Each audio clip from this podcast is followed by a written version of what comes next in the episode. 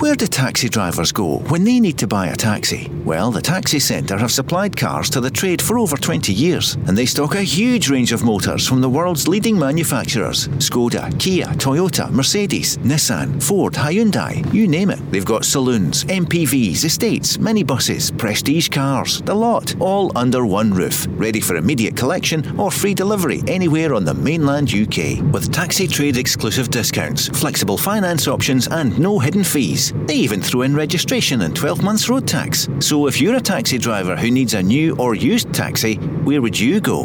TheTaxiCentre.com. Trade only. The Go Radio Football Show with the Taxi Centre. Hosted by Rob McLean, Shelley Kerr and Marvin Bartley. Listen live weeknights from 5. Talking Scottish football first. Let's go! Well, we're easing out of the international spotlight and heading towards a big club weekend, but there's still plenty to say about Scotland's late show doubleheader, which has taken us to the brink of a place in the playoffs. And here's someone who's taken a Scotland football team to a World Cup, Shelley Kerr. How was it for you, Shelley, those two Scotland results, which have given us another 6 points? Do you know what? I try not to watch the games as a fan, and you try and look at it, you know, from a tactical perspective. And I just think that when it comes to this time of the campaign, it's getting the results that's the most important thing. It doesn't matter when you score the goals. And we're in a brilliant, brilliant position now. You know, one game away from obviously achieving that second spot, which is what we need for the playoffs. And I think we have to be realistic as well. Getting to the playoffs, it's going to be tough for us as well. People don't realise that. It's going to be tough. So when you say you don't watch it as a fan, did you not fly off the couch when that goal went in 86 minutes in the Faroes?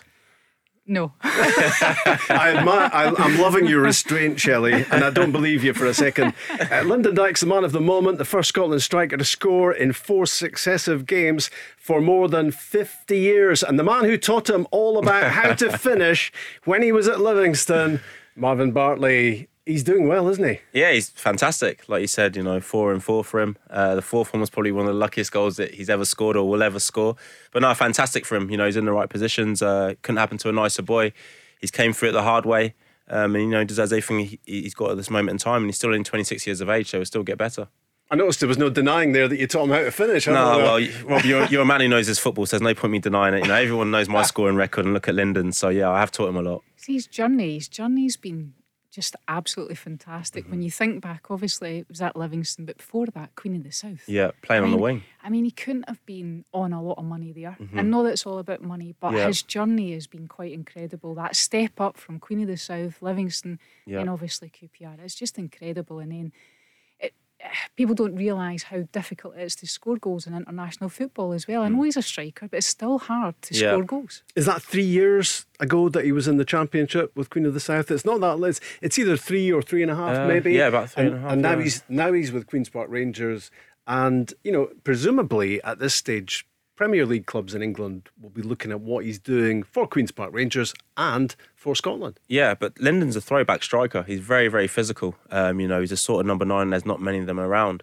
It's important to him that teams play to his strengths. I know when he first went to QPR, there wasn't a lot of crosses coming in the box, and his goal return kind of showed that. But if you do put it in the danger area, as I said, because he's so physical, defenders really don't want to play against him. And that's why he's getting the goals that he does get. You see him in international football. How many boys you see your centre forwards pulling off on the diagonal being hit, and you know you got a big number 9 winning it? Not many. So no one will want to play against him. No one will relish playing against him. And as I said, you know, that's probably getting him the space in the box that he is finding at this moment in time to have the 4 and 4. I mean, you know as well, you know, defensively, and a lot of strikers now, modern day strikers, they don't get across the front area. He's spoken about that in his game in terms of getting across the face of the goal. And see, when you're a defender, that's a nightmare to defend against. Yep. So, and he's adding that to his game. And I think now the relationships have started, you know, especially with Andy Robertson on one side in terms of his deliveries. Obviously, the other night there, it's Nathan Patterson. But the deliveries coming in, now he's got an understanding of where that ball's going to be. And that's so important as a striker in terms of getting yourself in the box in the right areas. And he doesn't care which portion of his anatomy makes the final contact on it as well. And you could see the look on that fairways defender's face the other night. He thought he'd cleared it. He thought he'd dealt with it at the near post, but he wasn't expecting that run across him from Dykes. Exactly, as Shelley said there, you know, it causes confusion. You know, it's not all the time that you might not always score. The ball might go past all of you, or it might be an own goal, or, you know, it comes off your chest like it did for Lyndon. But because he is making that run, and he's not only making, he's making it with a belief that he's going to get on the end of the ball. There's a huge difference, you know, when you're marking a centre forward and they go into that area but they're not really thinking they're going to score. It's a lot easier to mark, but he goes with real pace. And that's why he causes confusion that he does cause. And against the Ferries, he did the same thing. And, you know, as Shelley said, he's adding it to his game, which is absolutely fantastic. He's still learning.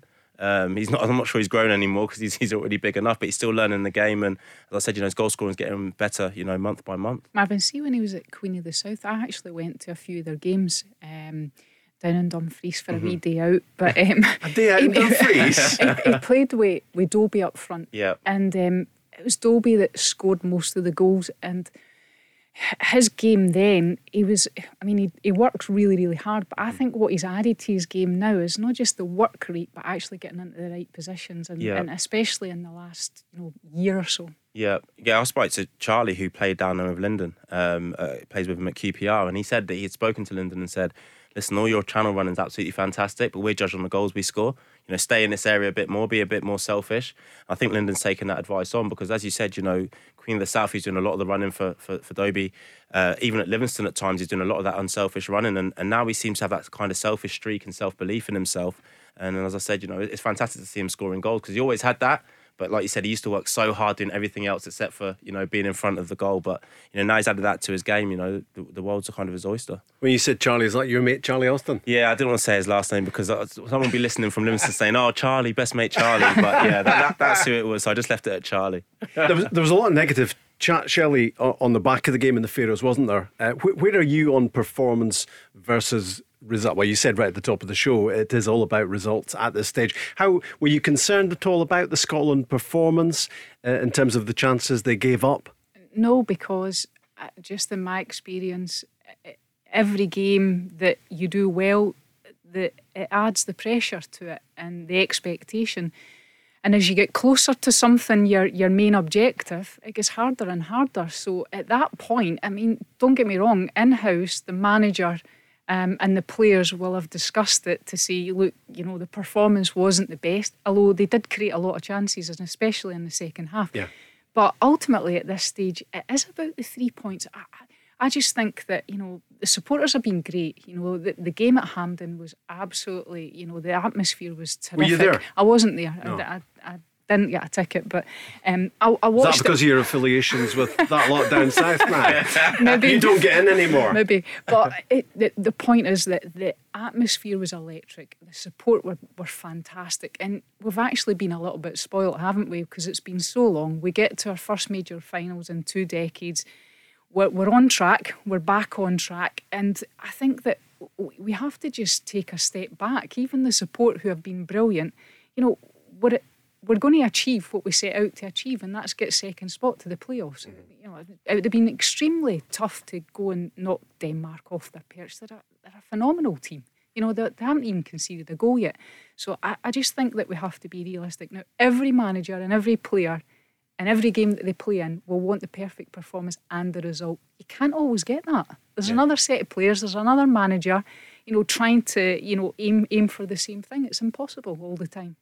It was a full house, of course, for that game that Shelley's talking about, Scotland-Israel. Full house for the game against Denmark as well, coming up. The runaway group winners. And there seems to be, Marv, a real connection, a really good connection at the moment between the Scotland squad and the Scotland support. The support is back. I mean, it's gone through a time where, you know, a lot of the Scotland supporters came from the Highlands and Islands, and it was seen as maybe for a lot of people, Central Belt, it was uncool. You know, you support your club, but you didn't support your country. That seems to have changed, I think. Yeah, but winning games does that, you know, and especially obviously going to the European Championships was absolutely massive.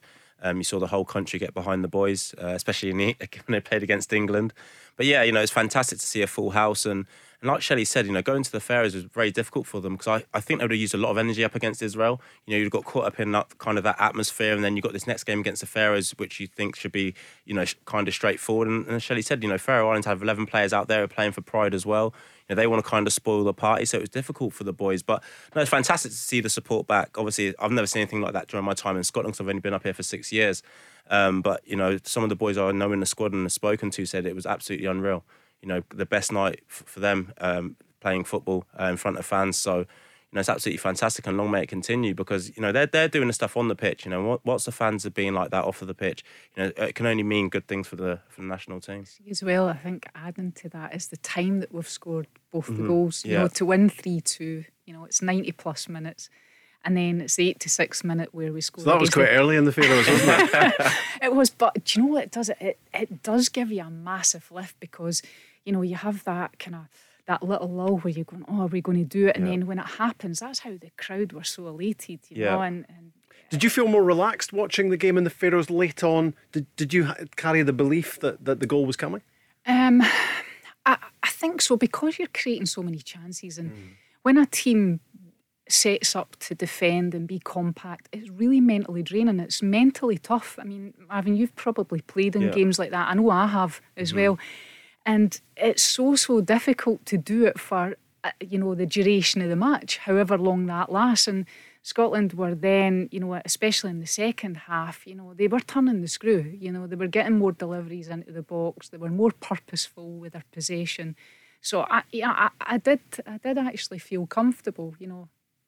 Here's Stevie Clarke on the character that he's got in the squad. I think it's a group of players that have shown they've got the character to come away to difficult places and get a result for their country. They've done it before, and tonight was no different. It's a game that everyone thinks we should come and win comfortably, but no easy games. It took Denmark a long time to win here. Anybody who comes here knows they've been in a battle. We didn't play as well as we could first half, that's definite. I thought we were much better second half. We were a little bit more aggressive with our passing. We tried to get behind them, we tried to cause them problems. So better control of the game second half, and eventually that led to the winning goal. Every international manager wants to develop that club mentality, if possible, to make joining up with your country like joining up with your mates, your teammates in a club sort of situation. And he's cracked it, hasn't he? And everybody wants to do that.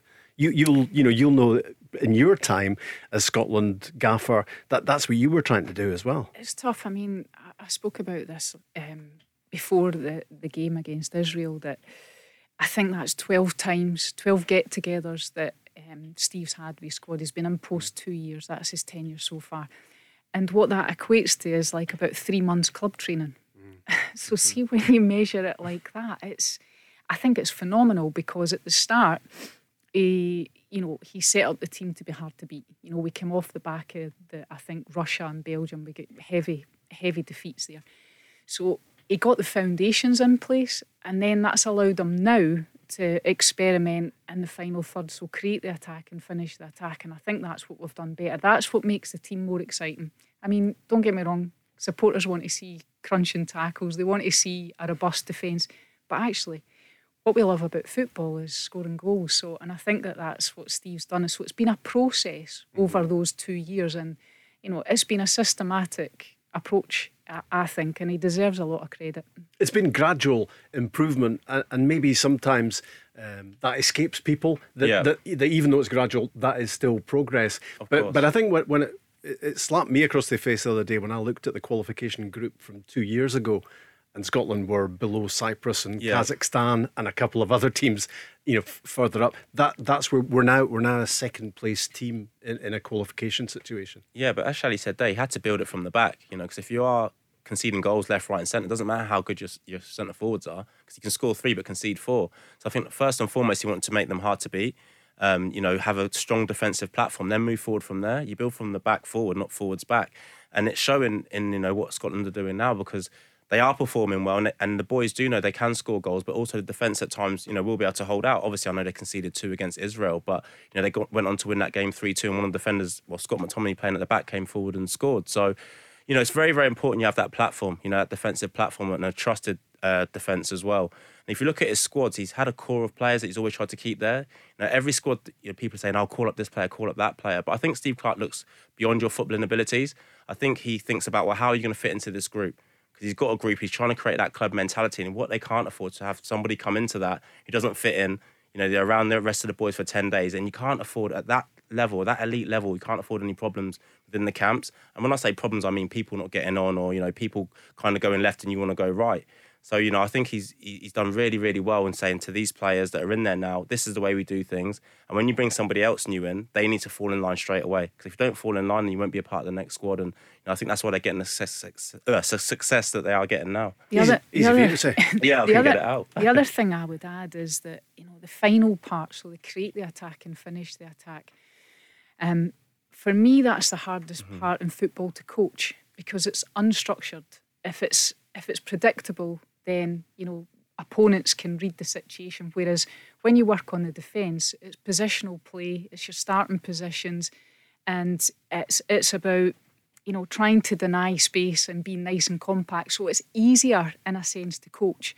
I'm not saying it's always easy, but it's easier to coach setting up out of possession than in possession. That is the hardest part to master. So, and especially in a national team set-up where you don't have the time.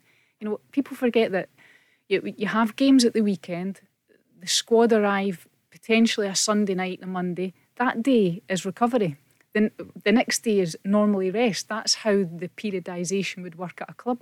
So he's literally got 2 sessions before you go into an international match, you know, and it's quite unique. And unless you've been involved in it, people don't really understand, obviously, the intricacies that, you know, a head coach has at international football. And it takes a while to adapt, doesn't it? And but he's achieving great things, Stevie Clarke. We are moving forward big style, and one more win away from a place in the playoffs, which hopefully lead towards World Cup qualification. So we're talking Scotland. We're also going to be looking ahead to the club weekend, of course. 0808 17 17 700 if you want to join us talking football. Text GO in your message to 87474 on the socials.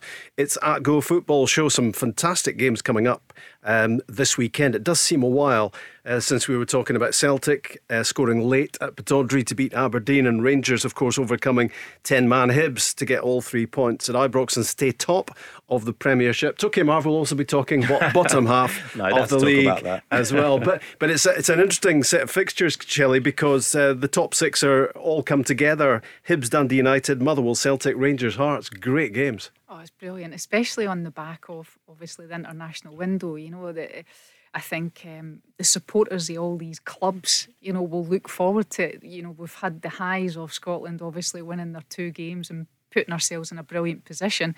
But now it's back to club business, and there's some cracking games over the weekend, absolutely cracking games. You've got, obviously, the big one, I think, is Rangers and Hearts, obviously, top of the table clash there at Ibrox. And then, you know, Motherwell, I think, have done really well. Graham Alexander's doing some good things with Motherwell. I think initially took his time. He's now, obviously, his recruitment at the start of the season, and I think the style of play has been pretty good. So that's not an easy tie for Celtic, you know, especially away to Motherwell. So that's a tough one as well. And then, obviously, St Johnstone Livingston, that's a huge one, Marvin. Oh, yeah, another cup final, eh? No, it's a huge game for us, as they all are at this moment in time. You know, we need to, you're talking about performances earlier, and right now we don't care about performances, it's about trying to get points on the board. You know, it has been a struggle for us at the start of the season. And yet you've beaten Celtic. Yeah, and the thing is, you know, some of our performances have been really good. We've just not been rewarded for them. Obviously, you know, the late goal against Aberdeen at the start of the season was one that springs to mind. But, you know, we have to take each game as it comes, and St Johnstone's it's a difficult place to go. But, you know, as I said, when you start picking up points... God, you're loving that manager speak, aren't you? One game at a time, I might difficult place soon. To go. I might have to come back and play again. But no, it really is, you know, because if you look too far beyond... If you're winning games, it's all right to look, you know, beyond the next one. When you're losing games, it's not. You know, you're thinking about to yourself, when are we going to pick up these points? And, you know, hopefully we can do it, you know, starting on Saturday. Yeah, it's a tough one against St Johnstone. I saw them last time out against Dundee. I think you were watching that game, Shelley, as well at the time. And St Johnstone, you feel, are now beginning to get the results that probably their play earlier on in the season has deserved. So, you know, in a sense, they're one of the worst teams you'd want to be coming up against at the moment. Yeah, exactly. You know, and they're a team that, as you said, the confidence is growing week by week. You know, they're renowned for being, you know, hard to beat. You know, they're well structured. Callum's got them playing really, really well again.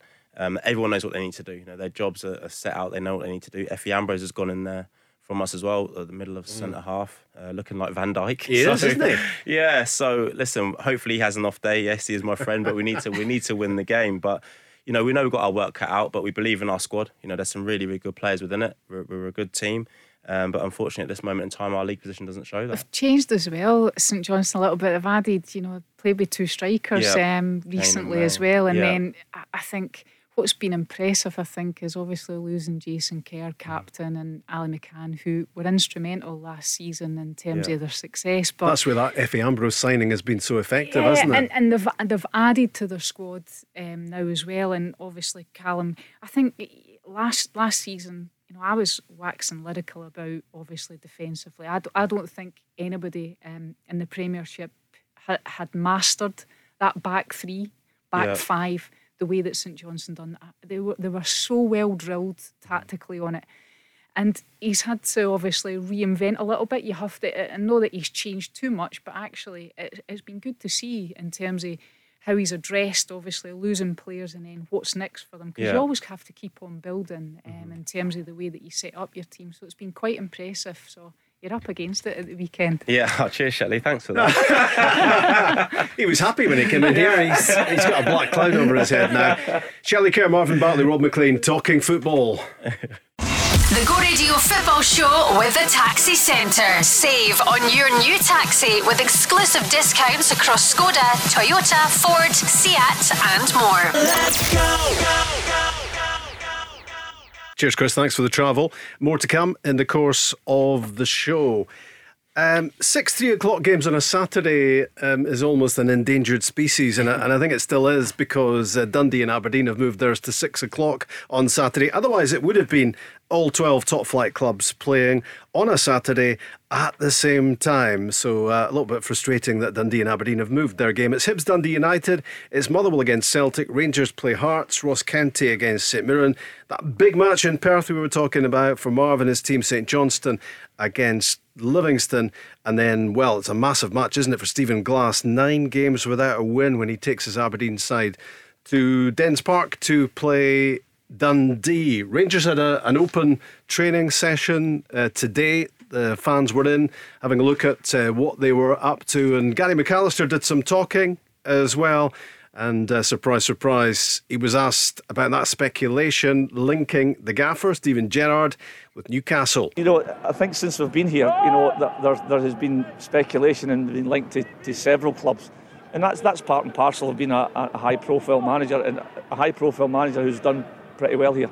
He's always had a good sidestep, Gary McAllister, and he managed to avoid that question pretty comfortably as well. What do you make of that, Marv? I think he's right in what he's saying, isn't it? If you are successful, you're going to be linked to other teams, and obviously Newcastle have had that massive buyout. I think a lot of managers and a lot of players will be linked with them over the coming months, and it's hard as well. Steve Bruce is still the manager of the football club, so it's one of those things I don't really like seeing. Other managers linked to a job when the job's not actually vacant. And I've just seen a headline. 999 games. That's what it is. He's one off. He's 1,000th game. Wow. And I've just seen something on the screen saying that it seems as if he's going to stay in charge. I hope so. In the meantime, I think that would be a terrible decision to do that. And know that it should be personal and you take those into account. But what's the rush to make the decision? If you're going to make the decision, let the guy have, give him a trial period. 999 games. Yeah, I know. Give him another one, please. And then sack him. Exactly. So Gary McAllister, we'll have more from him on a variety of subjects. But it's Rangers against Hearts.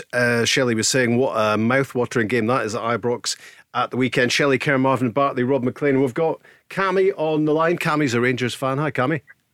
Hi, guys. Good evening. How are you? Yeah, very well. Are you glad to have club football back? Absolutely, although I thoroughly enjoyed Scotland's 2 fixtures. I thought the results were brilliant. And your man Nathan Patterson played a big part in that winning goal in the Faroes.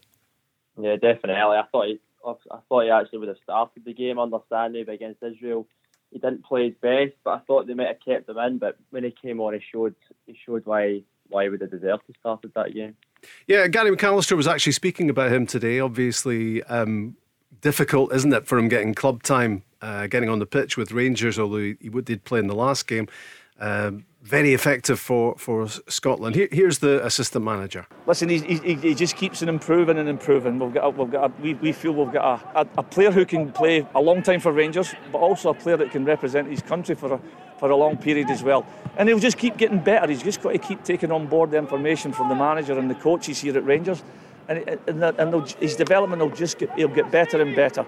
You know, he's working on the fact that when he gets into that final third, he's been working a lot on his qualities of his deliveries. The fact is, in the last couple of games, by that hard work, he's got results. It's a real dilemma, Cammy, isn't it, for Rangers? It's going to be difficult getting game time with the captain holding down that position. Yeah, I think it's always a problem, obviously, looking at how good James Tavernier's been for Rangers in the previous seasons, that whoever's second to him is always going to struggle to get in the squad. I think Nathan Patterson is going to be really pushing for a place this season.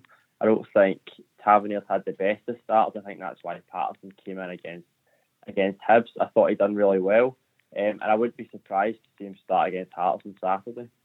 It struck me as really important for Nathan Patterson, Shelley, that he came back from that first half against Israel. It was torrid, wasn't it, for everybody? It was a difficult day, difficult evening, but.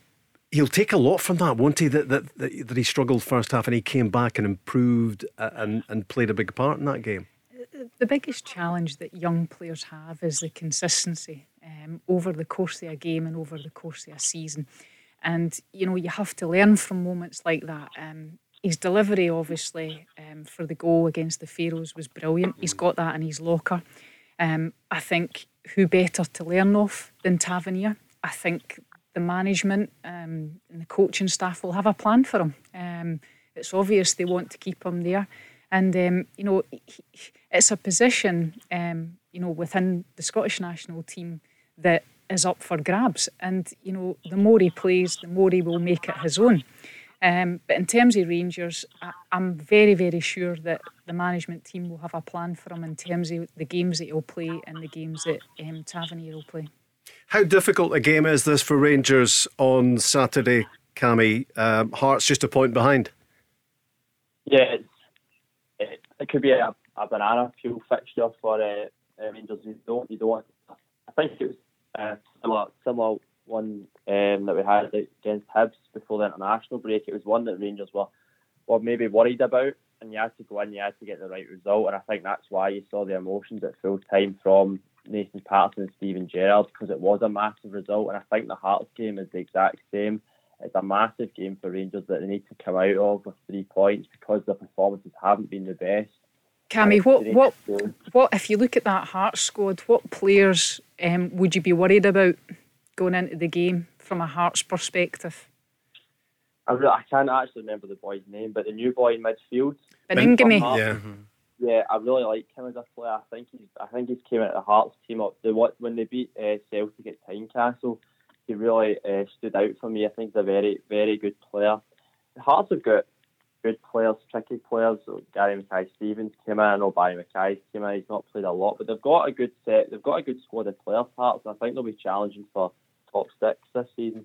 They've also got Liam Boyce at one end and Craig Gordon at the other. And without oversimplifying it, you're off to a good start with those two, aren't you? You've just spoke about Baningime as well, Rob, and that's the spine of your team, isn't it? Yeah, Devlin's come in as well and did really well, centre midfielder. He played against us, I think it was his first game, and he was fantastic. Those two together in the centre of the park were absolutely unbelievable. You know, they were constantly up and down. They worked really well together. It's like they'd been playing with each other for season after season, and we were really impressed by them. Obviously, you know, they kind of blew us away. You know, scored a couple of goals relatively quickly. But for me, they're probably one of the better teams we played this season, if I'm honest. And I think they'll only get better as well. And you talk about John Suter, he didn't play against us, but what a fantastic centre-half he is, by the way. He's had his injury problems, unfortunately. Missed quite a lot of football.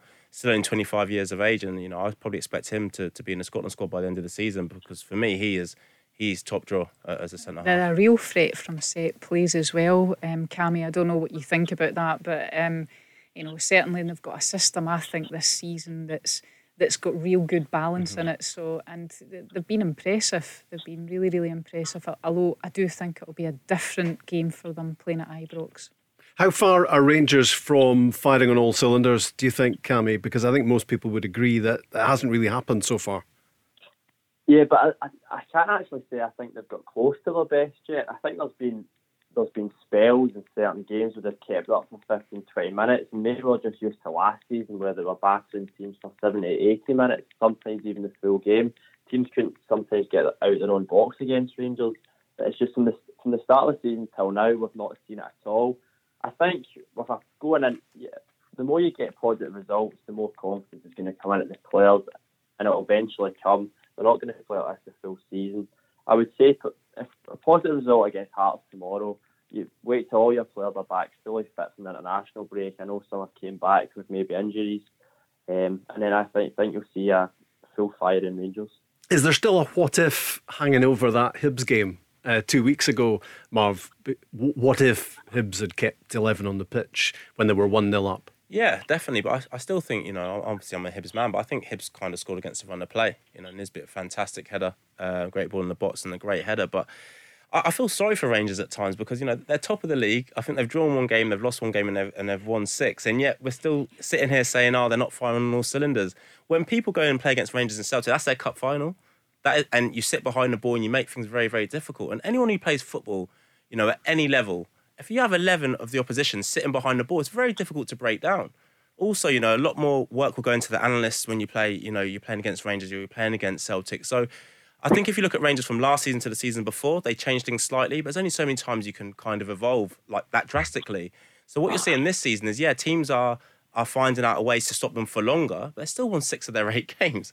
Like, I think we just got a bit greedy because they had gone unbeaten. I think Rangers fans were like, right, we're going to do that again, the following season, and we're going to blow teams away, week in, week out. That's not how football works. Any other team within the Scottish Premier League will swap places with Rangers right now if their fans aren't happy with the way they're playing. And it is pretty ominous, I guess, Shelley, for everybody else that Rangers are short of where they were last season and maybe are never going to get consistently to where they were last season, but they're top of the league. Last season, their performances, I think, was quite unique in terms of the style of play. It was absolutely fantastic, the way that they played it. So to replicate that again the following season, it would have been quite tough. And, it's hard to get to the top. They've waited a long time to get back there, but now they're the ones that's leading the way. So they're a bigger scalp than what they were last season. It was Celtic that was a scalp last season because, they were the champions. Yeah. So that changes, the dynamic. And Marvin's rightly said, every team, when you're the champion, every team that comes to play you, they'll do... And it's not that they don't try all the time, but it's even they try even harder. They're more meticulous the way that they play, because they see it as a big scalp. It's a cup final every week for Rangers for the other teams that are playing them.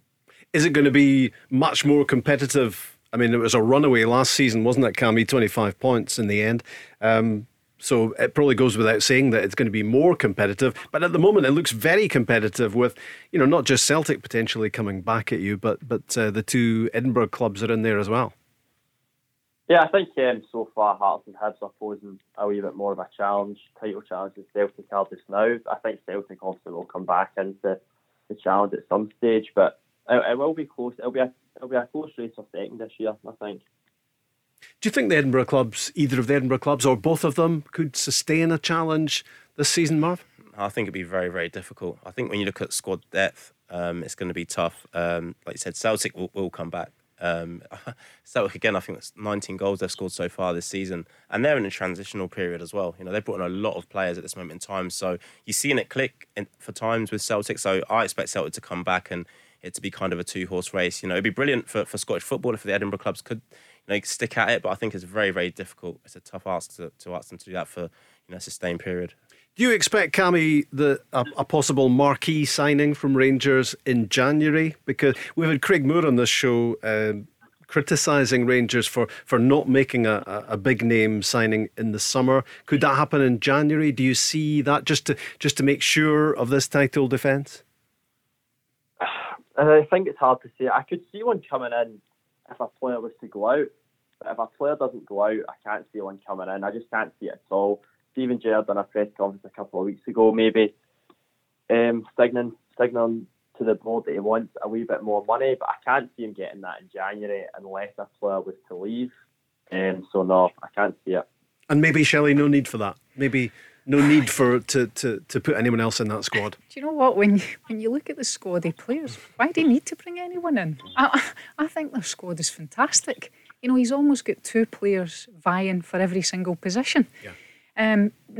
So I could understand if he had lost a Ryan Kent. You know, Glenn Kamara's just signed a new contract. I think the squad of players that Rangers have are fantastic, you know, in terms of the brand of football that they're capable of playing. Cammy, what are you thinking in terms of a scoreline? Confident of a home win Saturday? Yeah, I'm confident about a win. I think it'll be one that the Rangers players will be looking forward to and looking to get 3 points out of. Should be a good game. Thanks for joining us on the show. Yes, guys. All the best, Cammy. See ya.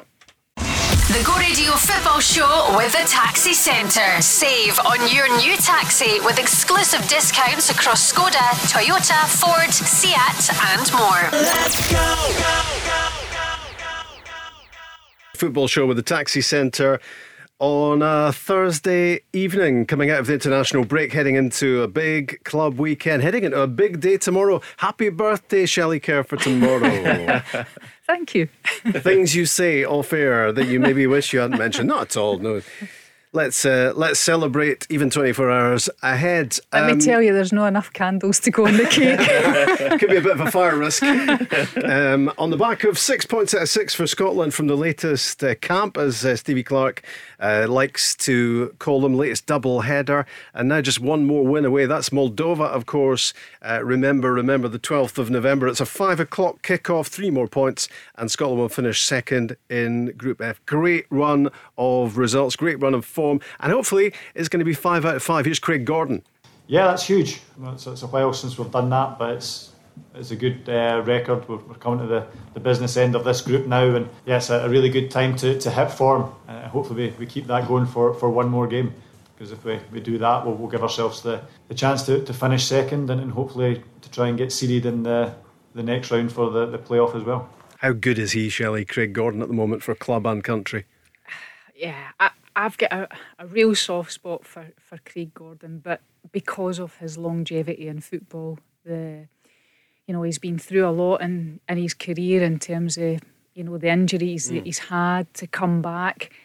I felt sorry for him in the Euros, if I'm being honest, and I know that people would look at, David Marshall, obviously, the penalty shootouts and getting us there. There was that loyalty from the manager.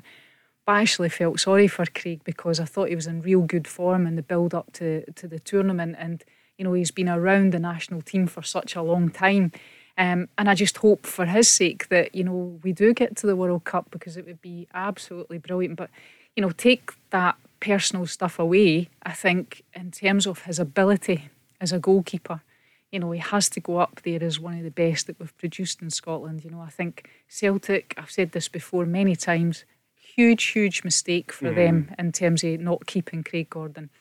In terms of Hearts' success so far this season, he's been instrumental, he's been integral in it. We spoke about the spine of the team, but you know, you go back to even the Derby game against Hibs. I thought Macey had a brilliant game, so did Craig Gordon. Sometimes in games he doesn't have a lot to do, but when he's called upon, he just pulls off brilliant saves. He's still really agile, really fit. You know, his concentration levels are second to none.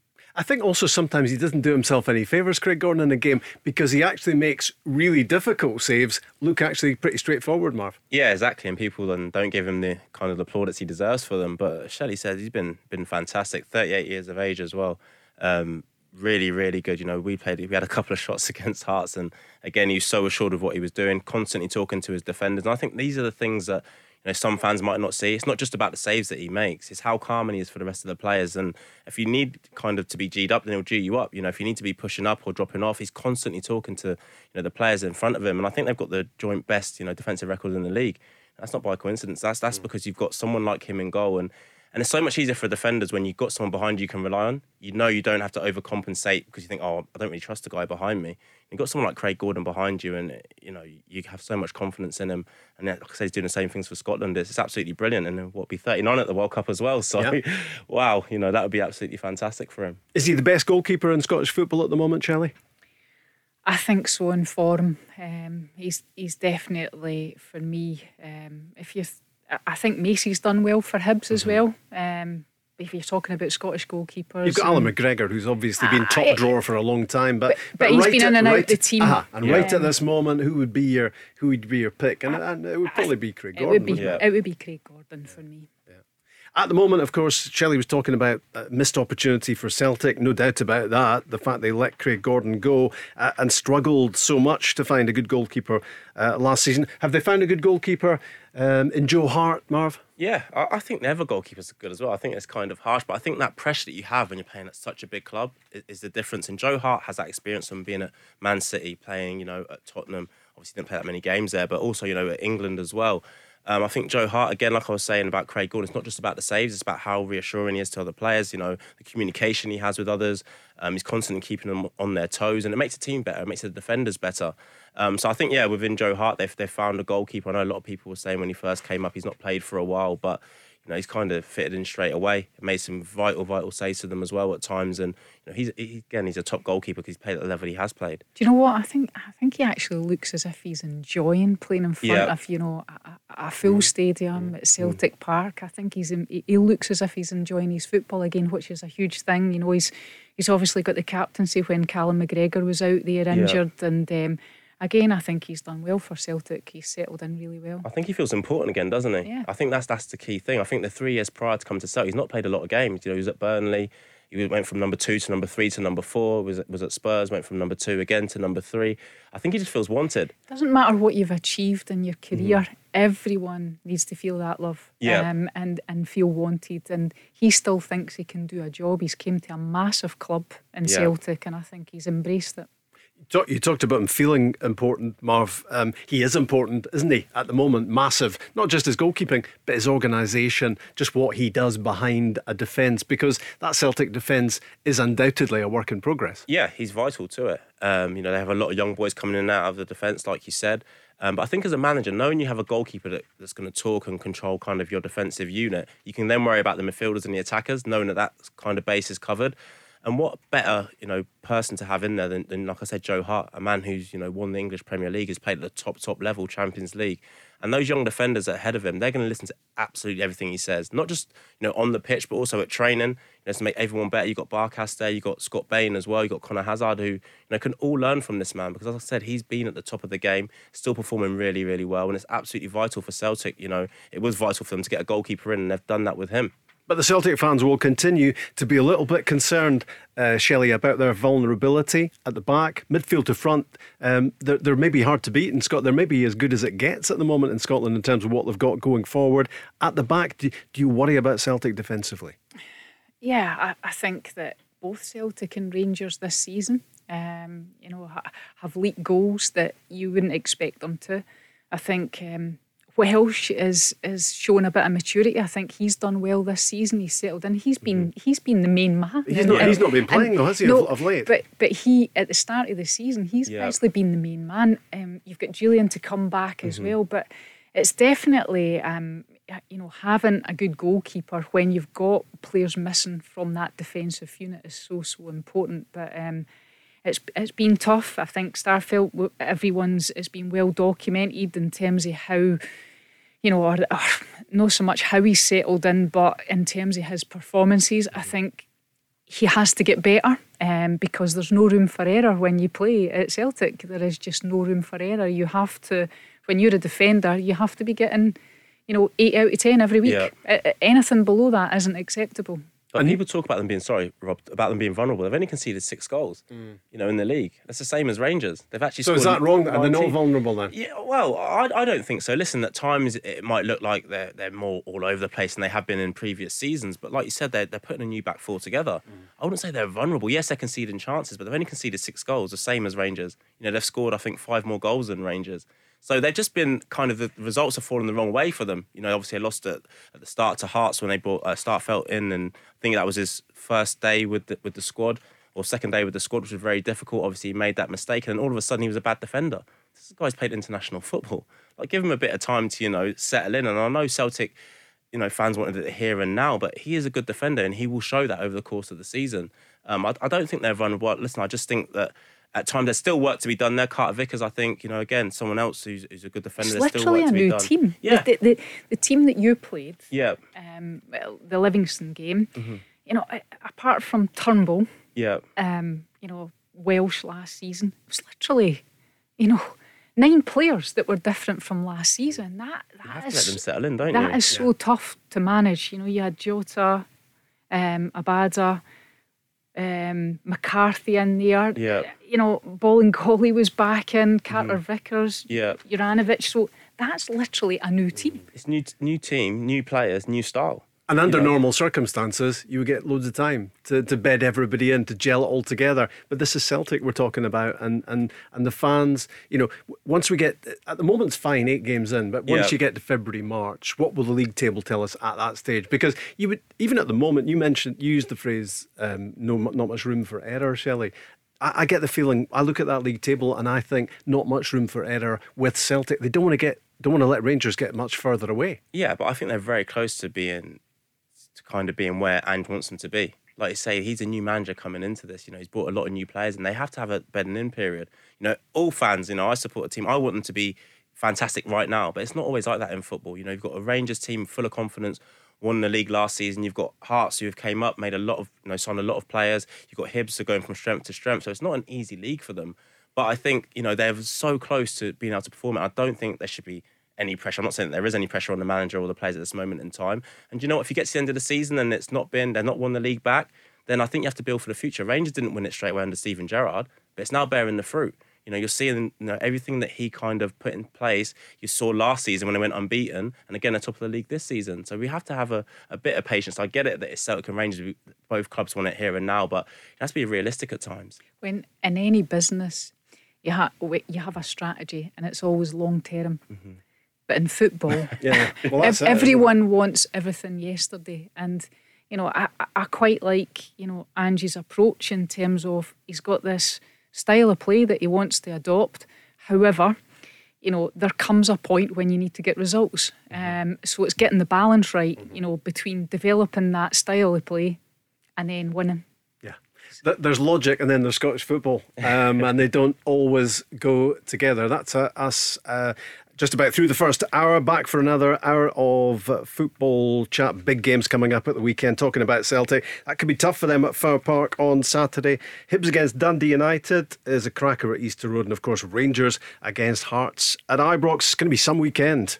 Where do taxi drivers go when they need to buy a taxi? Well, the Taxi Centre have supplied cars to the trade for over 20 years. And they stock a huge range of motors from the world's leading manufacturers. Skoda, Kia, Toyota, Mercedes, Nissan, Ford, Hyundai, you name it. They've got saloons, MPVs, estates, minibuses, prestige cars, the lot, all under one roof, ready for immediate collection or free delivery anywhere on the mainland UK. With taxi trade exclusive discounts, flexible finance options and no hidden fees. They even throw in registration and 12 months road tax. So if you're a taxi driver who needs a new or used taxi, where would you go? TheTaxiCentre.com. Trade only. The Go Radio Football Show with the Taxi Centre. Hosted by Rob McLean, Shelley Kerr and Marvin Bartley. Listen live weeknights from 5. Talking Scottish football first. Let's go! I think we're still all loving the feeling of Scotland being so close, within touching distance of a second place finish in Group F in the World Cup qualifiers, on the back of 3 points at Hampden last Saturday against Israel, 3-2, 4 minutes into stoppage time when Scott McTominay scored. And then it also off his chest, he got it off his chest, Scott McTominay did, and Lyndon Dykes did it as well in the Faroes for Scotland to take maximum out of that international double header. And we're homing in now on at least qualification for the playoffs. And then we'll basically take one crisis at a time, I think, because when you look at some of the teams potentially in those playoffs, it could get a bit tasty, Shelley, couldn't it? I mean, I think a lot could change match day 9 and 10 in terms of who are in those positions at the moment. But it could be tough, and it's certainly no shoe-in just to reach the playoffs, is it? Do you know what? I was checking all the teams, like who was in second place in all the groups last night, and I was like thinking, regardless, it's going to be tough. Yeah. But you don't get to a playoff and it's not going to be tough. You know that. And you know that's the games that you want to play in.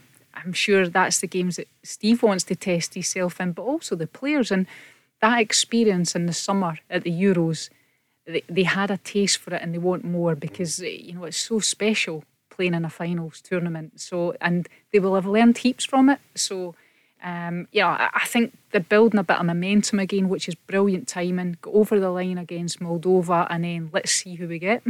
Yeah, I mean, we were mulling over the list of potential opponents for Scotland last night on the show. Yeah. And at the moment, the seeded teams, and this could change, obviously, but at the moment, Portugal, Switzerland, Scotland, Spain, Poland and Croatia are the seeded six.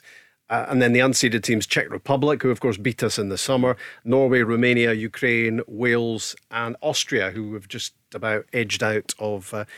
in Group F, so yeah, it could be pretty tough. Yes, it's so difficult, and I didn't know how it works. Obviously, some groups have 6 teams and some have 5 teams. But then I've read up on it, and basically, the team who are in last place, you kind of strike that result off.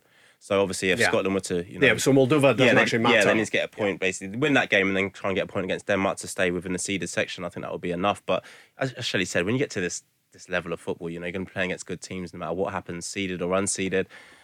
So, you know, Scotland first and foremost need to get there, but once they are there, they want to play against these teams. I don't think teams want to play against Scotland. You know, I genuinely think they'll look at that and think, you know, I don't want to play against Scotland. You know, they're going to be physical. You've got John McGinn running into you at 100 miles an hour. You've got Lyndon Dykes pulling on the diagonal and throwing his arms everywhere. No one wants to play against them. So, and that's a good thing for them. But like I said, first and foremost, you know, let's get there, and then you look forward from there, really. Well done, you, on reading up about the potential happenings. Education's key. In the playoffs. Yeah, well done to you. Preparation on this programme, it's never in big supply, but well done on you for raising the standards. It's a constant learning process, isn't it, as an international manager, Shelley, as you know so well yourself. And Stevie Clarke is... He's got a great human touch about him, hasn't he? When he pops up at the media conferences, and he does hold his hand up, and he said, you know, I get things right, I get things wrong, I learn game to game. You know, it does take time as an international manager, as you say, because the opportunities are so few, time is so limited. What is he learning at the moment that Nathan Patterson, for one thing, is a first choice? In that right wing back position. I said this before the Israel game, that up until the Israel game, I think all of us would be guessing Steve's teams every single international window. I think now he knows his best team. You know, I think if you go back to previous games, he would have known what his team is and comfortable and confident with that team, but I don't think he knew his best team. Mm-hmm. I think he's in that position now after, obviously, what we spoke about earlier, the foundations defensively, what system works the best, and then adding to how you create and finish the attack. So he's got all of that now, all of that information, and he's got the experience of, obviously, the big games, the pressure games at a major tournament. So, you know... Taking that into consideration, I think that he's right on point. And then the next part of that is also managing the players. You know, I think when he first came in, by his own admissions, he had double sessions. And I think by communicating to the players, getting some feedback, I don't think he does double sessions anymore. I think last week when they met up, normally they would come in on a Sunday night. I think he gave the players, you know, to the Tuesday to come in, because they weren't playing till later on in the weekend. Well, the weekend, sorry. And I think those things that you have to keep evolving yourself as a manager to understand, obviously, the bigger picture and what the players want. And as managers, we don't always get that right, but I think it's something he's been more open-minded about, and it's been a success for him.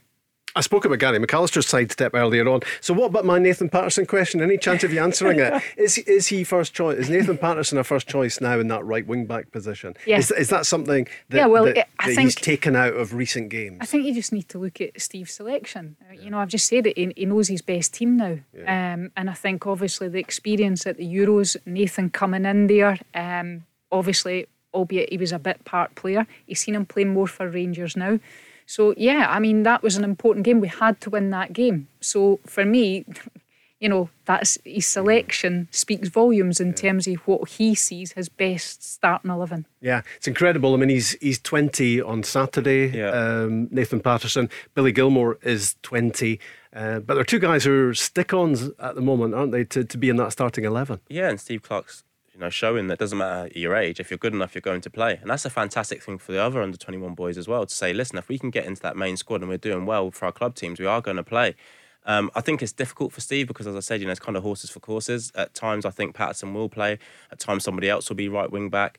There's a lot that I think goes into it. I don't think he just says, right, this is my best 11. But as Shelley said, the big game was the Israel game, and you know he started him at right wing back. Maybe he thought his strength, you know, which is kind of getting up and down, was what was needed there, rather than kind of, you know, Donald's like kind of experience and the way he plays the game. So, you know, Scotland have got a bright future. You know, those two especially, real, you know, good players. You've got Lewis Ferguson also, you know, coming through, Turnbull, another one. So you look at the core of young players that are coming through now for Scotland, it's exciting. I think for me, you know, in terms of the central area of the pitch, Billy Gilmour, I think, has been that instrumental player in terms of linking, you know, the defence, in terms of building the attack to create, because he, and again, I spoke about him before the Israel game, I've never seen a young player, Scottish young player, scan so much.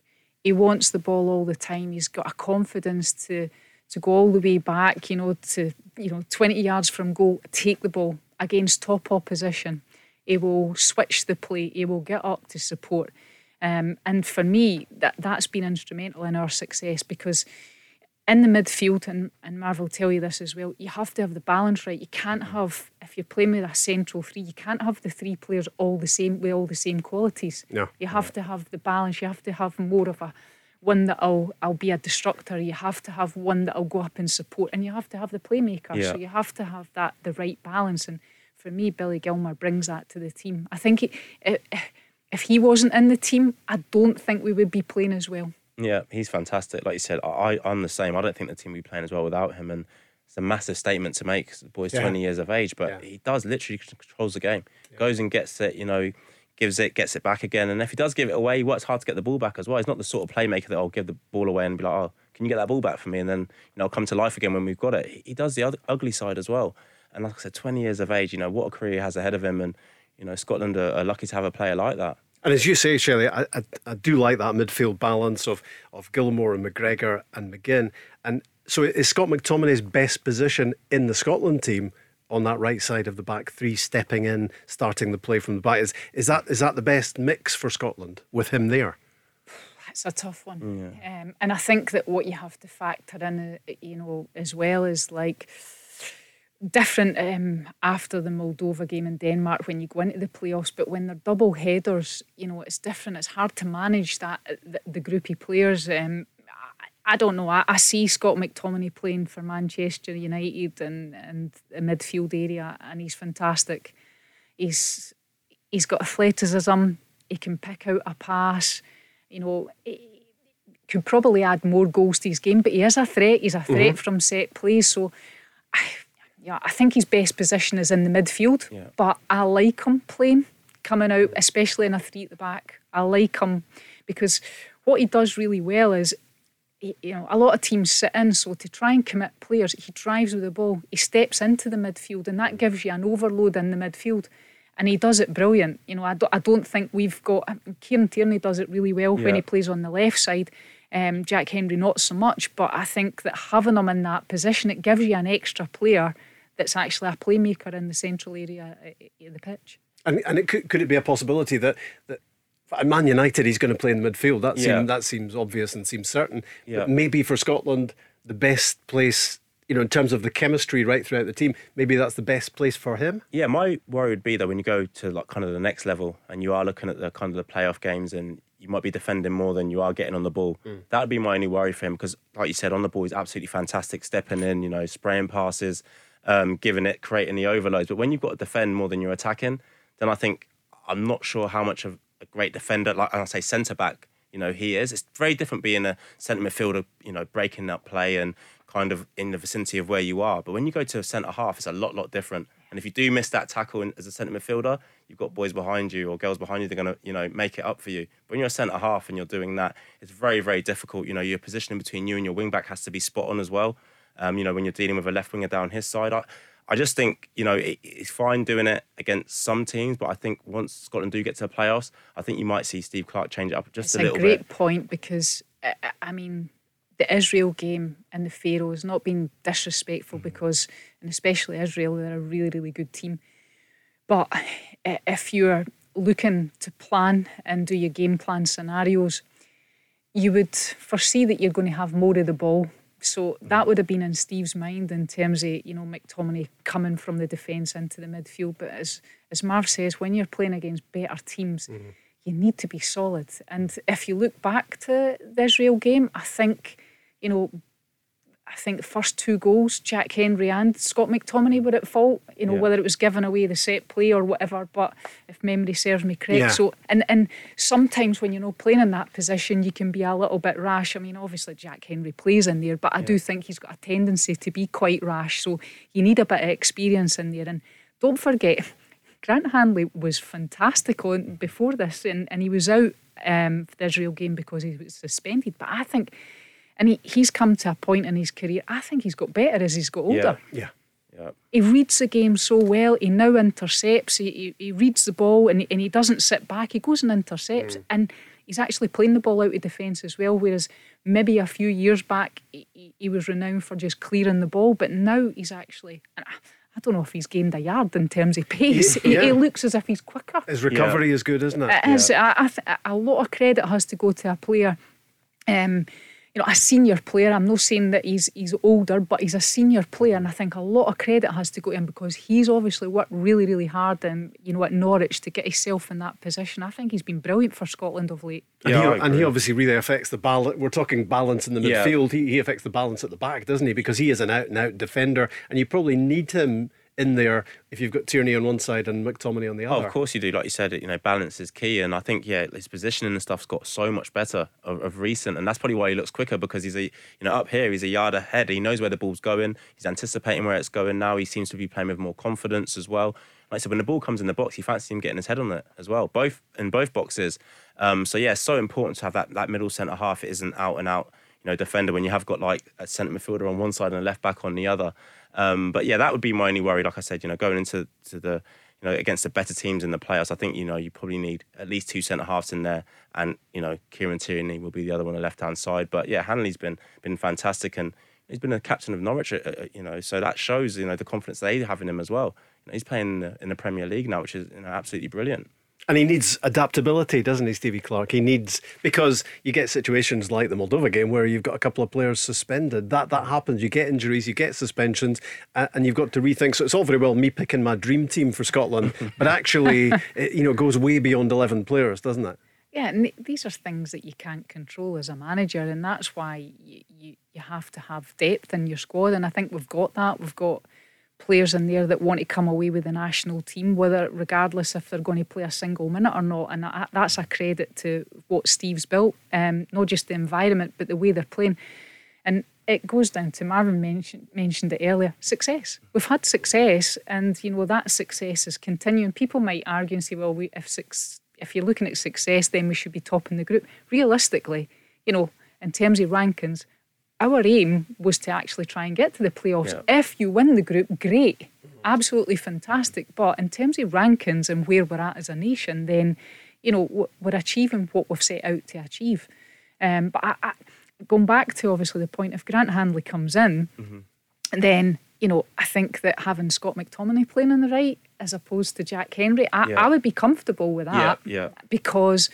Even although Jack Henry's probably, more natural in terms of that defensive position, I still like, especially in a back three, someone with a bit of composure to step into the midfield. And the passing range is huge, especially, the outballs that we've used of late to Lyndon Dykes, for example. Yeah. Obviously, Shea Adams obviously got injured, but that's a great outball for us. And then when you add in John McGinn playing off those two, that's fantastic, but you need the deliveries in there, you need the distribution on point.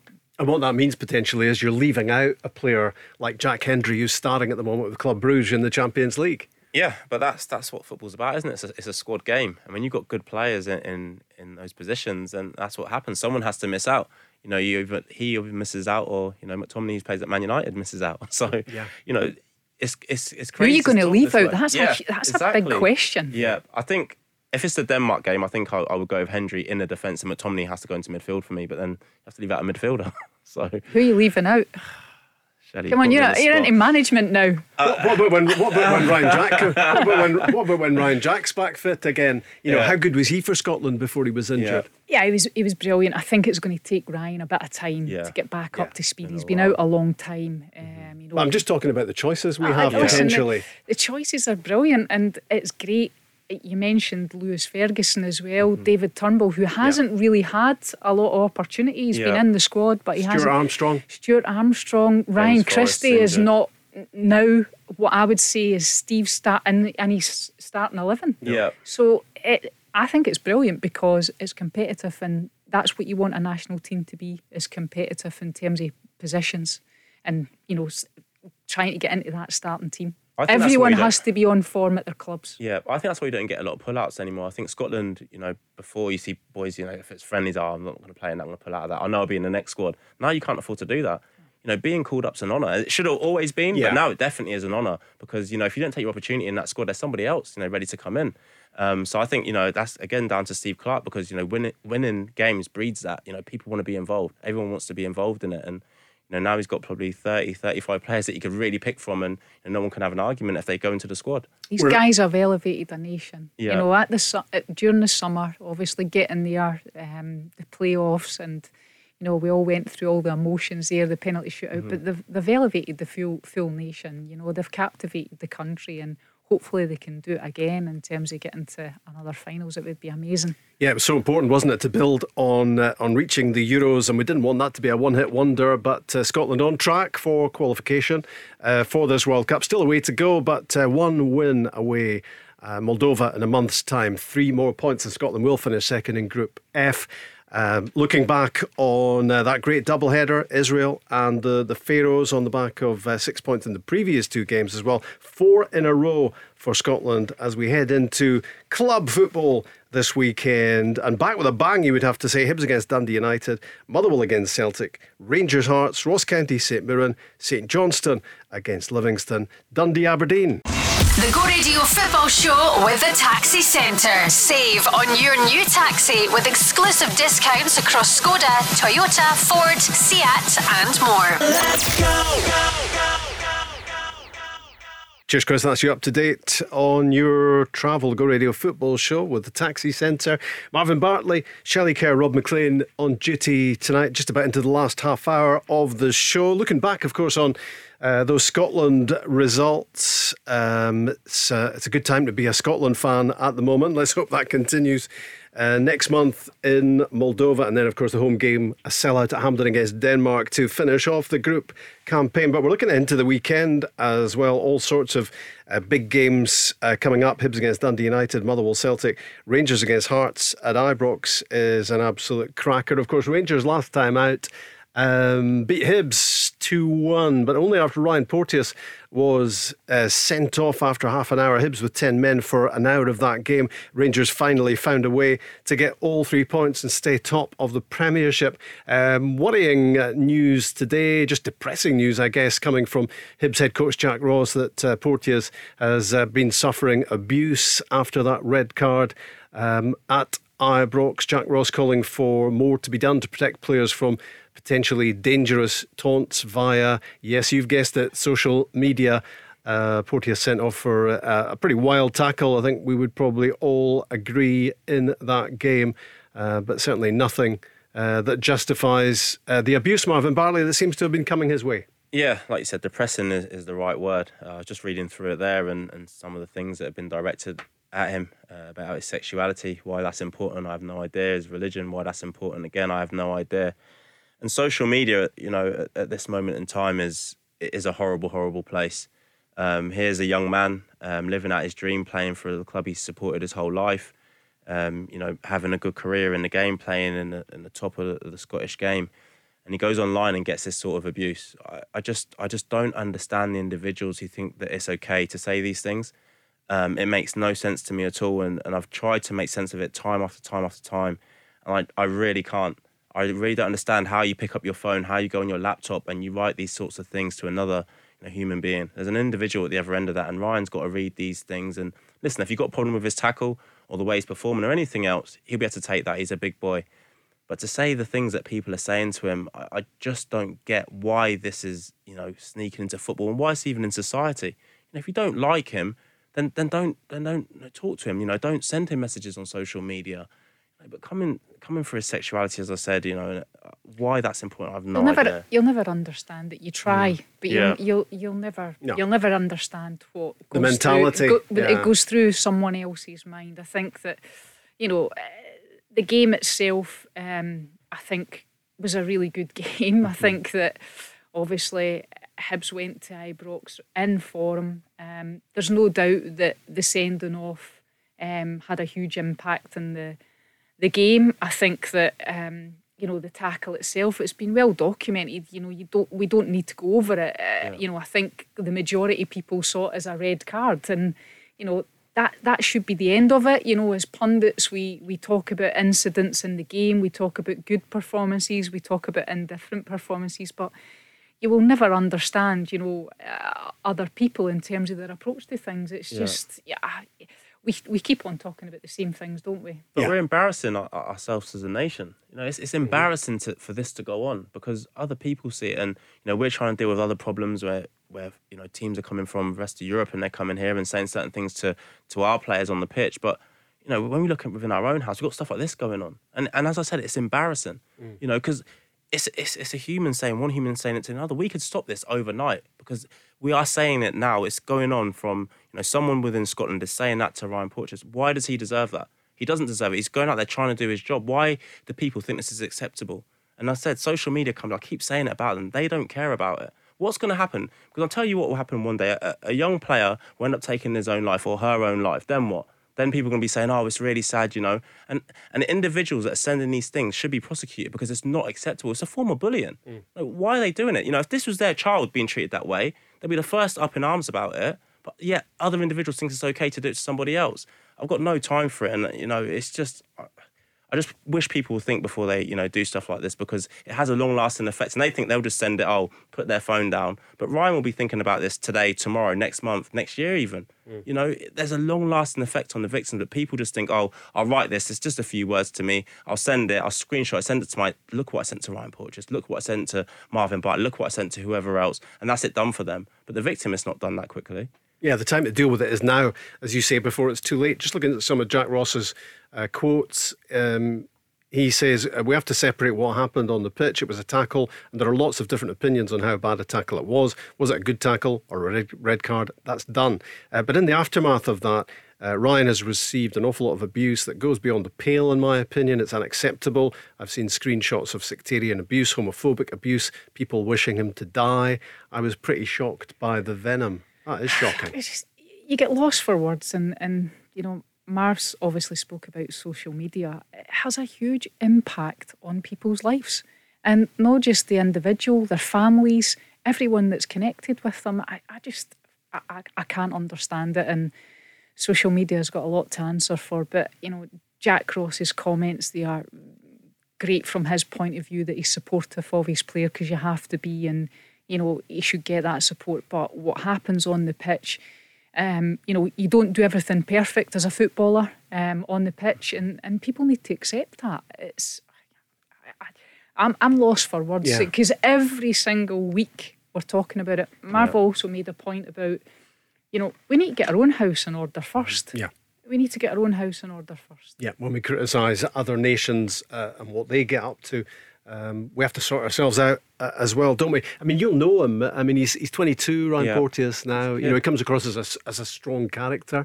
But what is he like? And I mean, anyone's going to be affected by this anyway. Yeah, he's a strong character on the football pitch. He wants to win. He has that will to win. But he's still, without being disrespectful, he's still a young kid. Like you said, he's 22 years of age. He doesn't want to pick up his phone and read those things because, I've been on the receiving end of messages like that, and obviously other messages as well. And mentally, it's very, very difficult to deal with it. And I received these messages, well into my 30s. This is a boy who's 22 years of age. That will affect him. There's no doubt about it. We can talk about how strong he is mentally. That will affect him. Reading those things will be hurtful to him. And he would have gone to the club and said, look what I'm receiving. Gone to his friends, gone to his parents, look what I'm receiving. Because he's trying to do his job, because he's been sent off in a game of football. Just because you're a footballer or a football manager or you're in the public eye, it's no excuse for people to abuse you. It's totally unacceptable. And, you know, going back to Ryan, you know, I watched the game and, you know, you as a pundit, you give your views on certain things in the games, but I'll tell you what, he's a good footballer, yeah, and he's a fantastic young talent. I like him as a player. I think he's got an edge to his game, which I like. And, you know, I think as a defender, I love to see the way he plays. I just think he could control it a little bit better. But that's from a football perspective. Yeah. The other stuff, just not acceptable. That's garbage, isn't it? Mm-hmm. But, you know, in terms of his football, it's a fine line, isn't it, between being a strong defender who strikes fear into players and one who just goes over that line. Rob, you don't want to take... Then you can become a liability. You don't want to take too much out of his game. Yeah, exactly. But he needs to have... I talk about controlled aggression. Yeah. So you can have the aggression, but it needs to be controlled. Yeah, definitely. And when you go in at that sort of pace, and you know, I've spoken to him about it before. Obviously, I played with him when he's first coming through, but he would tackle the same way in training. Like he would go into tackles like that in training. And like you said, Shelley, like when he gets more experience, I think that will come out of his game, and he will begin to realise. And that sending off, he will realise I can't go in like that unless I'm hitting the ball 100%.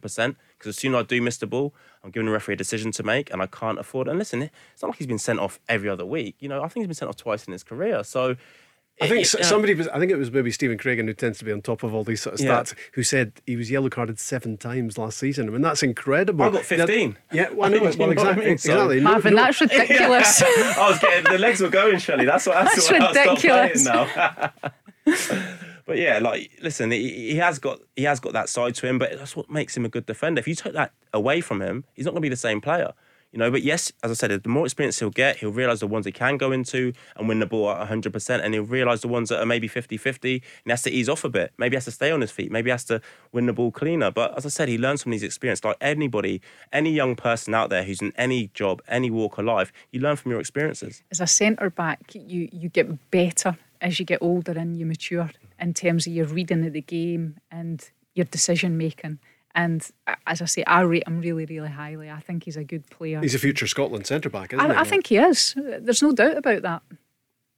Well, let's talk about the football side of things because that is all too depressing when the conversation comes around to social media and abuse, as it so often does, sadly. But what about Hibs? Can they bounce back? Will they bounce back from the result at Ibrox 2 weeks ago? We'll never know how it would have panned out had they kept all 11 on the pitch. But they look a squad, Shelley, well equipped to sustain a challenge at the top end this season. But that's a big game against Dundee United, who've done so well so far. I think when you compare and contrast to Hearts, we spoke about them earlier, that they've got a really good goalkeeper and Macey. I think he's done fantastic, and they've got, you know, goal scorers. You know, whether it's Boyle or whether it's Nisbet, they've got goal scorers there as well. I'll tell you, I think, I talk about him all the time as Newell. I think he's a fantastic player. Yep. I think Hibs are much better when he's in the team. Mm-hmm. I think he can see, you know, when players are making penetrating runs. He's got an eye for a pass. He can create space for others. I think he's a really, really intelligent footballer. You know, I think the one thing, although we're talking about, you know, Ryan Porteous as a good defender, I still think there's a weakness defensively for Hibs. There's a vulnerability there. Mm-hmm. But I think, you know, midfield to front, they're very, very good. I think they're up against it against Dundee United. Dundee United are well set up. They're well organised. So it'll be a tough game. But I do like the style that Jack's adopted with Hibs. I like the brand of football. When I watch football, I want to see decent football. I want to see teams playing nice football and with a purpose, mm-hmm. you know, not just side to side passing, but, you know, with that intent to, you know, be creative in the final third and get that end product. And I see that in Hibs. You know, obviously they need to fine tune it, and I think when you play like that, you need to have a solid back line, and that's something that they're a wee bit, there's a vulnerability there, as I said earlier. And Marv, they're doing what they're doing at the moment without Christian Doidge as well, who has been such a big player for them. You know, considering they're such a threatening team on the attack, Doidge is a big miss, isn't he? Yeah, definitely. He's a massive miss for them. Although I do think Hibs are better playing with one striker. If they do play with two, I think Martin Boyle has to be the second one, which means they're going to kind of the 3-5-2. But yeah, he's a huge miss for them. But as Shelley said, they've got willing runners as well. Martin Boyle, off the ball, every single time Hibbs turn the ball over, he just runs forward. And with the pace he has, it stretches the game for the Joe Newells to come in, Cadden another willing runner to go forward. Scott Allen can get on the ball. And I think Jack Ross has got it perfectly at this moment in time, the way they are playing. And even against Rangers, like I said, they were 1-0 up until obviously the sending off. It's not easy to go to Ibrox and play that way. They were very, very patient, but on the counter-attacks, they did look dangerous. And like you said, it's a huge game for them because Dundee United are a team who are extremely well-drilled. Liam Fox went there from us during the summer. Really, really good coach, and he's imposing that. Obviously working with Tam as well, the first team manager. So it will be difficult for Hibs, but if you want to be up in that top three, their games you have to be winning at home, and I think those players will be expecting to win that game. Would you like to have seen Martin Boyle in the blue of Scotland rather than the gold of the Socceroos, Shelley? I think he would have added value as a squad player. Obviously he made that decision, and there's no return now, but certainly when he plays in that Hibs team, they're always a threat. I actually think back to the Rangers game, and I think Martin played through the middle. Yeah, I was intrigued by that because I thought that he could have got at Barisic, because Barisic hasn't been firing this season, in my opinion. Yeah. And I thought it would have been an interesting match-up in terms of, creating and 1v1s down that side. Yeah. I thought it was an interesting tactic. I think in order to get him out there on that right-hand side, though, it means you go to a back four. Yeah. And I don't think Hibbs look as comfortable with a four there, especially Doig is very attacking from the left-back position, so he leaves big holes kind of down the side for Paul Hannon, and no disrespect to him, pace isn't his best attribute. So I think that's why sometimes they do go over the back three. And like you said, it is interesting to see Martin, play through the middle, and he does drift from kind of left to right. But I think his best position, I agree, is right wing, and he gets at you 1v1 because he's so hard to stop. Some big games Saturday, and that's just one of them. Hibs against Dundee United. The Go Radio Football Show with the Taxi Centre. Save on your new taxi with exclusive discounts across Skoda, Toyota, Ford, Seat and more. Let's go, go. Shelley Kerr, Marvin Bartley and Rob McLean on the Go Radio Football Show with the Taxi Centre. Talking about big games at the weekend. We were talking there about Hibs against Dundee United. The top six all come together at the weekend. Celtic at Fir Park against Motherwell, Rangers against Hearts at Ibrox. That is a belter, isn't it, with just a point between the top two. And there are going to be some away fans inside Ibrox. I like away fans on the ground. I think when there's two sets of fans going at each other, it makes for a better atmosphere, and I'm a big fan of home and away fans in every ground. That's the first time that a Premiership opponent has had fans inside Ibrox this season, and you heard Gary McAllister there giving his reaction to it. That's got to be a step forward, Shelley, hasn't it? Ah, fantastic. It's been a long time coming, just obviously having one set of fans in, but I think it'll be brilliant. Brilliant for both sets of supporters, but brilliant for both sets of players as well. Yeah, 916 Hearts fans roughly are going to be inside Ibrox. 916, how does that work out? Goodness knows. Some of the top number crunchers in the business presumably came up with that one. Here's Gary McAllister talking about what Hearts mean as an opposition. Well, they look very compact, they look very together. I know the team spirit sometimes, hides the fact that they're playing really good football, but I think they're a bit of both. And it's impressive that the fact that the two Edinburgh clubs are challenging, they're up there at the top of the table. And we look forward to the challenge. We had the Burnie here a fortnight ago, and we welcome Hearts here on Saturday. I don't think the season has probably panned out the way the Hearts fans, Shelley, were expecting it to pan out. They were probably expecting to be getting on Robbie Nielsen's case in the first couple of months of the season. But the quality of football, the results, incredible. Yeah, I think the Hearts fans are in good spirits. Sometimes as a manager you can't get it right all the time in the fans' eyes, but I think the one thing that's been done really well, and I don't know how much Joe Savage has had to do with it, obviously the new sporting director there at Hearts, but the recruitment's been fantastic, whether it's loan players or new signings. But if you look at them, I think we mentioned Baningime earlier, Devlin, you've got Woodburn in there as well. I mean, they've added, so much value. Obviously, Barrie McKay coming in gives you that out-and-out width. I think that it's, again, the balance of the team. You've got that supply in the box to Boyce, who obviously is right up there in terms of goals scored this season. But and we spoke about, obviously, Craig Gordon as well. But I think defensively, Hearts have done well this season so far. But it is going to be a tough game for both sides. Yeah. But, I mean, I'm looking at the card at the weekend. It's brilliant. There's some brilliant games for different reasons. You know, we're kind of just talking off air there as well. Dundee and Aberdeen. Well, that's a must-win game. Yeah. I mean, what happens if Dundee... For Dundee and Aberdeen, they've got to win that game. Yeah. But look at expectations. You know, Dundee would expect probably to be scrapping down at the bottom end this season. But for Aberdeen, 8 points from 8 games, 9 games without a win. That's pressure, isn't it? Oh, massive pressure, you know, especially when you're coming in after Derek. And I know the fans weren't happy with his style of play towards the end of kind of his tenure, but... Stephen Glass has gone in there, and it's not an easy job. You know, he's brought in a lot of players. He's tried to change the way they play. They're trying to play out from the back a little bit more, but he seems to be chopping, changing it because I think he's just trying to find that right formula at this moment in time. And like you said, the return points wise hasn't been great. But again, you need patience because what's the point in giving him 3 more games, and if they don't pick up 2 wins or whatever, you get rid of him and bring in another manager because you're starting again. You have to trust kind of the process that he's trying to get them to go through. That's logical. Yeah, exactly. So they signed J. Emmanuel Thomas from us, who's been kind of in and out of the team. And when I looked at the way Aberdeen played and they signed Jet for as fantastic as he is, I didn't think he was the right sort of player to go in there. I don't think you can play him and Ramirez up front together because none of them, without being disrespectful again, have got that pace to kind of go in behind and stretch things.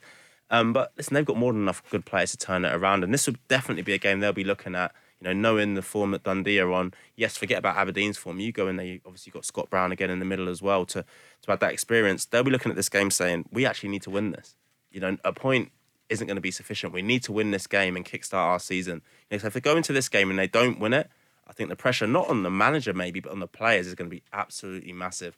Then you're looking over your shoulder, but you're looking the wrong way. They want to be looking up the league. And when you start looking over your shoulder at a big club like Aberdeen, something's not going right. I think, for me, they've missed Ryan Hedges. He's out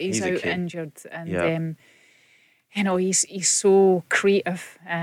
He's pacey. He's got a spark, he's got a bit of life in him, and, he's got a wee bit, gold dust in his play. I think he finds space on the pitch where others can't, and... It's been a big miss for Aberdeen in terms of the style of play. So and also they've had their challenges defensively as well. Joe Lewis, who's normally been so, he provides that security in the last line of defence. I think he hasn't been performing as well, and I wonder if it's because of the captaincy thing. You've went from being the captain, that's been taken off you, and how does that affect you mentally? I'm not saying it has, but you just wonder, the reason for someone that's been a top performer for seasons for Aberdeen that's been, went off the boil a wee bit. It's so interesting, sorry, Rob, that you do mention Hedges. Like, we were speaking about Martin Boyle stretching the pitch for Hibs. He does the same thing for Aberdeen. So when you play against Aberdeen without Hedges, you think to yourself, right, let's get on top of them. Let's really squeeze this line up because nobody's going to run away from you going the other way.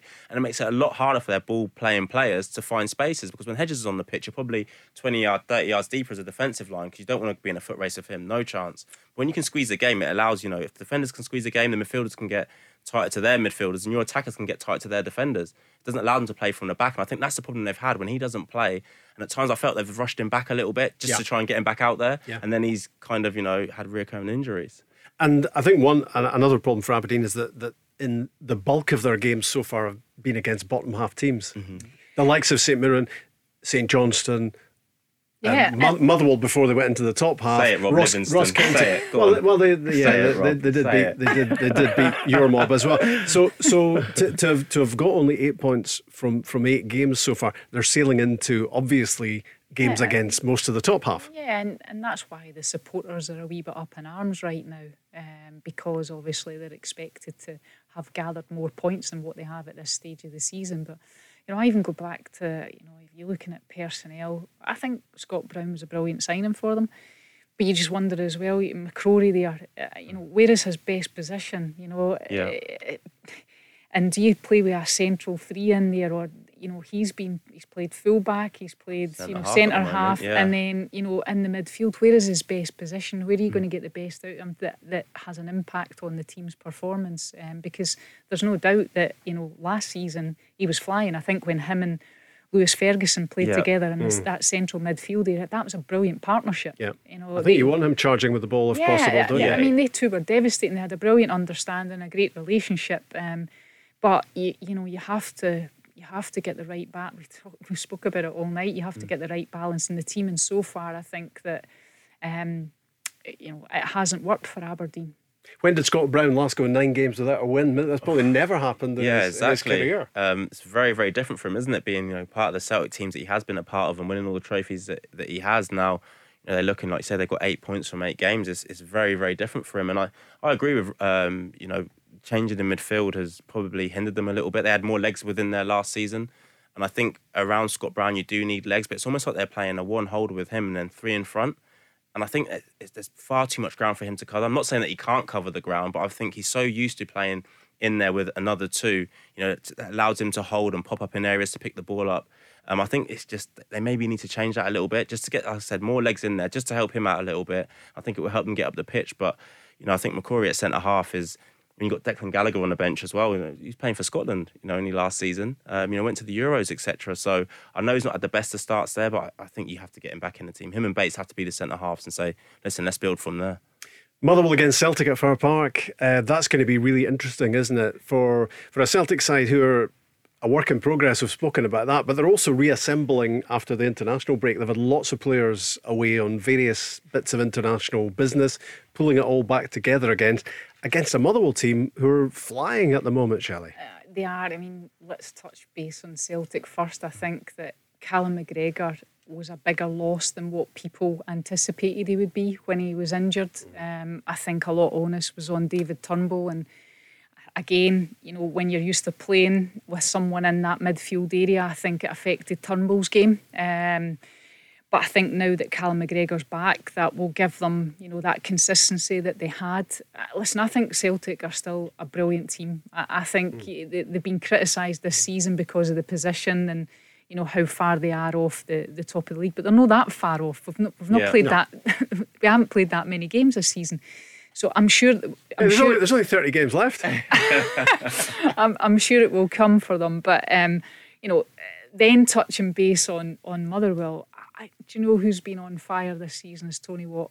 And, you know, he's a bit more experienced now. I think he's added more aspects to his game, and I think it's been successful. Some brilliant signings as well. Graham Alexander, and you've got Liam Kelly who's doing well as well. He's called up for Scotland, obviously, and they're in the national team as well. So they're doing really well. And I think that not just in terms of starting 11, they've got players that can come on and make a difference as well. But I've been quite impressed with their signings.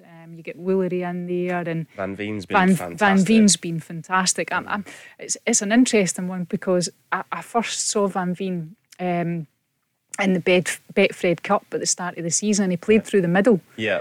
And he was frightening, and I think, you know, those three can interchange positions, and, you know, it'll cause teams problems. Yeah, they're really narrow, aren't they, for a front three? Normally you have like a right winger, a left winger, one might be inverted, then you have the centre four, but those three are so narrow because I don't think any of them want to be wide enough to track back, that's why. So all three of them just stay through the middle. But I saw him play against Hibs at the start of the season, and he was man of the match on a losing team.